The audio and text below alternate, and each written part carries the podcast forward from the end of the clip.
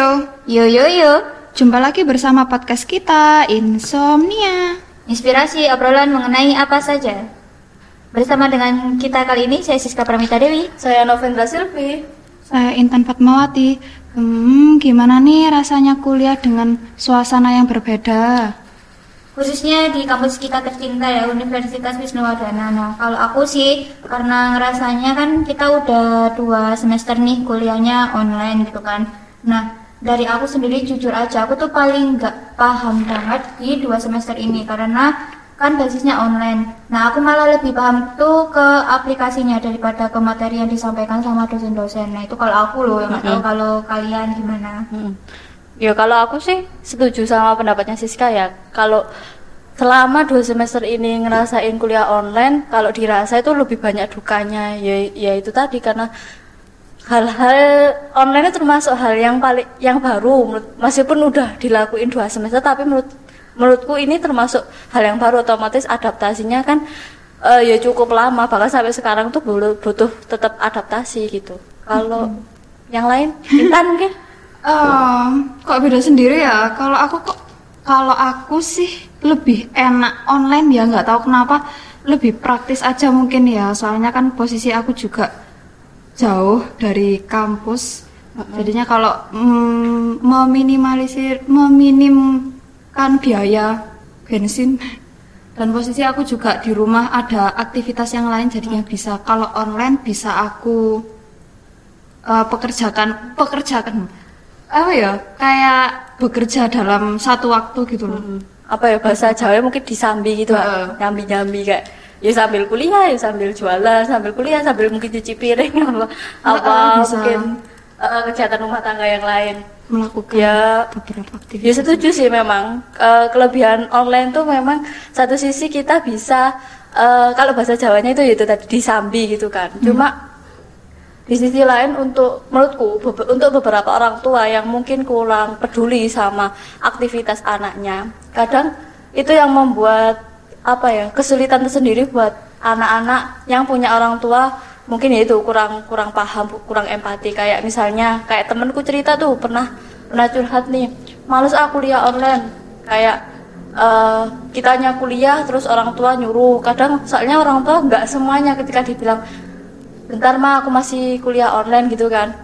Banyak kayak banyak, uh, banyak nggak percaya. Alasan tok kayak gitu kan. Tantangan ya uh, uh, untuk jadi kayak ya menurutku sih memang banyak dukanya utamanya untuk orang-orang apa ya keluarganya yang mungkin kurang harmonis ditambah lagi juga uh, apa ya uh, itu tadi orang tua yang kurang punya empati ke anak jadi anak itu sudah tertekan ditambah tertekan lagi gitu sih. Belum lagi kalau sinyal hilang nah, hmm, ya utuhannya uh, sinyalnya hilang dipanggil eh uh, bisa jawab. Nah, gitu aduh ampun itu udah pokoknya itu kalau aku juga merasa memang banyak dukanya kalau online itu daripada offline. Makanya kalau seandainya aku disuruh milih online apa offline ya jujur aja aku lebih memilih offline. Kalau dilihat dari hasil riset yang kemarin itu kan 78% itu dinyatakan bahwa banyak yang memilih offline gitu daripada online. Online aja yang memilih cuma 10% sedangkan yang ragu-ragu itu cuma 12% makanya kalau disuruh milih online atau offline ya aku tambahin itu 50%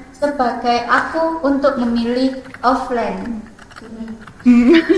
Dari kalau nggak usah jauh-jauh deh bisa ya. Kayak kita bertiga nih yang cenderung suka uh, offline tatap muka itu kan kamu sama eh Siska sama aku gitu kan sedangkan hmm. Intan kan punya pendapat sendiri online jadi kan sudah kelihatan hmm. sebenarnya kalau lebih banyak cenderung uh, untuk tatap muka atau offline nah kalau dari Intan sendiri apa sih alasan maksudnya alasan paling kuat. Kenapa kok kayak ngotot online gitu loh? Sedangkan kita ngerasa kok banyak dukanya gitu.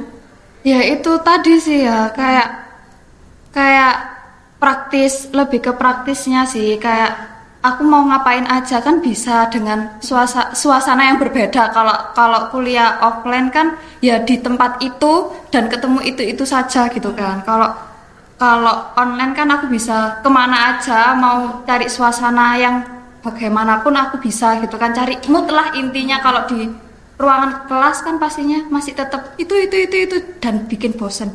Terus apalagi ya hemat waktu. Hemat sama hemat waktu sama hemat biaya. Posisi aku juga jaraknya jauh jadinya sini si dari kampus ke rumah rumah kampus itu kan memakan waktu yang hmm, satu jam lah mungkin ya. Jadinya kalau semisal semisal online kayaknya lebih mempermudah Eh, kayak untuk utamanya yang rumahnya jauh-jauh gitu ya Mm, terus masalah biaya juga kan hemat bensin. Terus ramah lingkungan mungkin ya, soalnya kan ah, dikit-dikit kita jadinya nggak harus hard copy untuk mengumpulkan tugas-tugas gitu sih kalau aku. Tapi kan kalau online itu kan tugas itu semakin banyak loh. Kalau kalau aku sih ngerasanya semakin banyak juga. Terus aku juga kangen sama temen-temen gitu. Pengen lah ketemu orang dulu. Kita juga dari dulu intinya kita tuh belajar itu pasti tatap muka, ketemu sama temen, bersosialisasi gitu kan. Kalau aku sih ya sama sih sebenarnya kalau ka- sebenarnya setiap apa pun pasti ada sisi negatif sama positif ya kayak gak mungkin lah di dunia ini untuk disandingkan selalu dengan hal yang negatif terus tapi untuk kuliah apa ya kuliah online ini sih ya itu tadi eh, sependapat sama Siska kayak nggak bisa ngalahin buat kuliah tatap muka atau pembelajaran tatap muka. Karena ya kalau dari sudut pandangku sih beban mentalnya itu jauh lebih besar ketika kita kuliah online. Ya kayak ini curhat mungkin ya. Kayak kemarin tuh eh, selama dua semester dilewati kan melewati UTS, UAS itu kan itu berasa kayak tugas itu numpuk dikerjakan sendiri kemudian eh, ada masalah ceritanya juga lewat online. Terus mungkin ya kalau bagi teman-teman kayak ada gibah online gitu kan. Sedangkan kalau nggak bisa dipungkiri kalau manusia itu kan eh, hakikatnya makhluk sosial gitu kan bukan makhluk online. Jadi yang ngerasa beda aja dan susah gitu masihan adaptasi. Meskipun sudah itu tadi sudah sudah dua semester hitungannya kan cukup lama hampir satu tahun. Tapi kalau aku ngerasa nggak ada apa ya tetap butuh butuh adaptasi banyak gitu loh. Tetap pinginnya tetap offline gitu aja Iya, aku malah ngerasanya itu dua semester ini bener-bener nggak dapet apa-apa. Malah yang yang aku dapat itu malah aplikasinya daripada materinya gitu. Tapi kan eh, apa ya gimana ya? Kalau semisal kayak gitu kan meskipun kalian nggak paham kan bisa tanya ke dosennya langsung dan menurutku sih lebih tanya ke dosen kayak lebih ke privat ya jadinya lebih paham lagi menurutku sih gitu ya memang sih untuk dosen yang mungkin gampang ya dihubungi memang Iya, enak bisa. Eh, karena aku kayak aku untuk tugas-tugas yang memang butuh bimbingan gitu kebetulan dosennya enak ya beliau eh, fast respon sekali gitu kan tapi untuk teman-teman yang kebetulan dapat pembimbing yang mungkin kurang mengenakan mesti bukan mengenakan nah ya sibuk mungkin heeh Nah, respon kalau gitu nggak slow respon nanti Iya. ditanyain Kalian "Kenapa tahu sendiri kan rasanya?" Tugasnya nggak selesai-selesai ya gimana mau selesai orang tanya aja nggak Nah ya kita Nah, ngebut ngerjain tugas, beliaunya bentar ya, bentar ya. Mm, nah, makanya itu. Sedangkan kalau mungkin di kampus kan mungkin masih bisa kekejar kan nungguin di depan ruangannya mungkin ya. Iya kita bisa. Oh ya udah kita samperin ke ini deh ke rumahnya. Nah kalau sekarang kita mau nyamperin ke rumahnya ya aku harus jangan. dulu. Iya. Iya, itu, itu. gitu.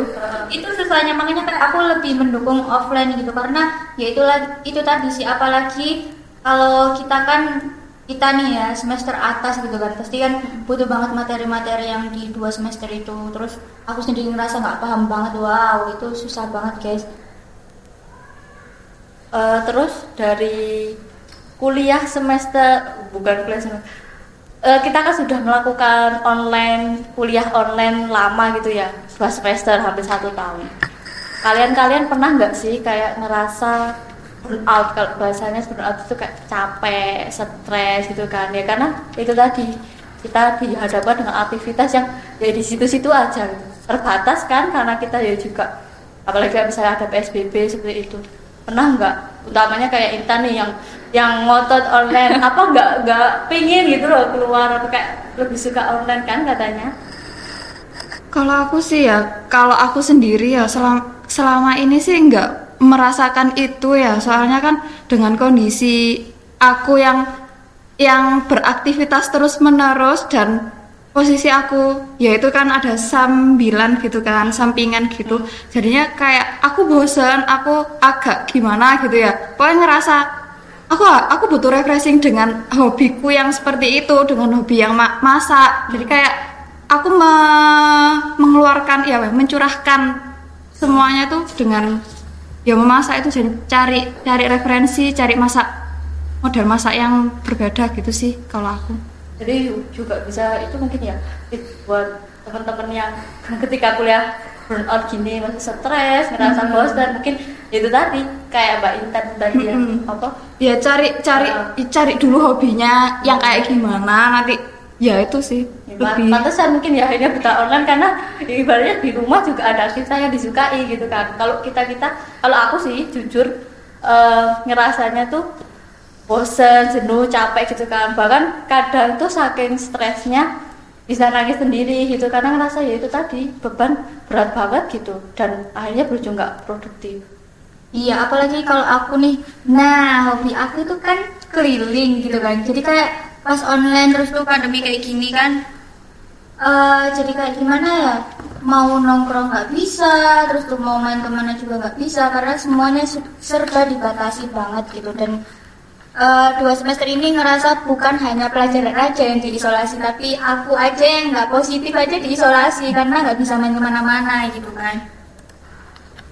ya di itu dulu aja di di pending ya ya dengan kayak lihat di sosmed dulu hi aku nanti kalau udah nggak psbb nggak ada covid kayak gini enaknya ke sini ke sini ke sini gitu jadinya terlalu berat maksudnya gitu kita ini nggak tahu ini sampai sampai kapan gitu. awalnya udah bahagia banget pas uh, Kemendikbud ngomongin oh ya di tahun 2021 awal bulan gitu kan udah boleh offline gitu tatap muka dengan melakukan protokol kesehatan tetap dengan menggunakan lima itu kan lima syarat itu.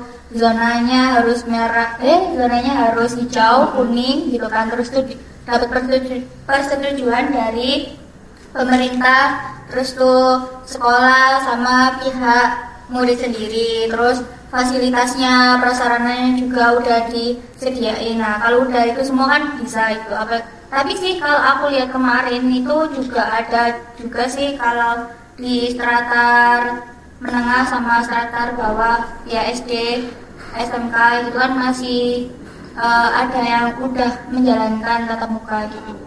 Ya itu tadi sih tapi bukan di daerah-daerah kita itu bukan di daerah kota-kota besar gitu. Karena emang ya kayak Jakarta, Malang, Surabaya itu kan banyak banget yang terkena ya. iya apalagi sekarang Malang juga masih zona yang berbahaya Hmm, kemarin besar juga sih.